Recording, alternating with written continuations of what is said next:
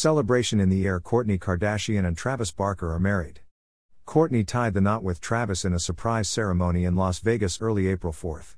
Nuptials took place just hours after they attended the 2022 Grammys, held at Sin City's MGM Grand Garden Arena, on April 3. TMZ was first to report the news. It was reported that Duo attended a Grammys after party at Delilah LV, where the duo packed on the PDA. They were seated at a table in the back and making out, a source told E! News. They weren't holding back and were having a lot of fun.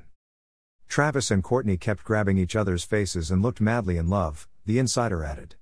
They were showing major PDA and were really cute. Adapted from E! News.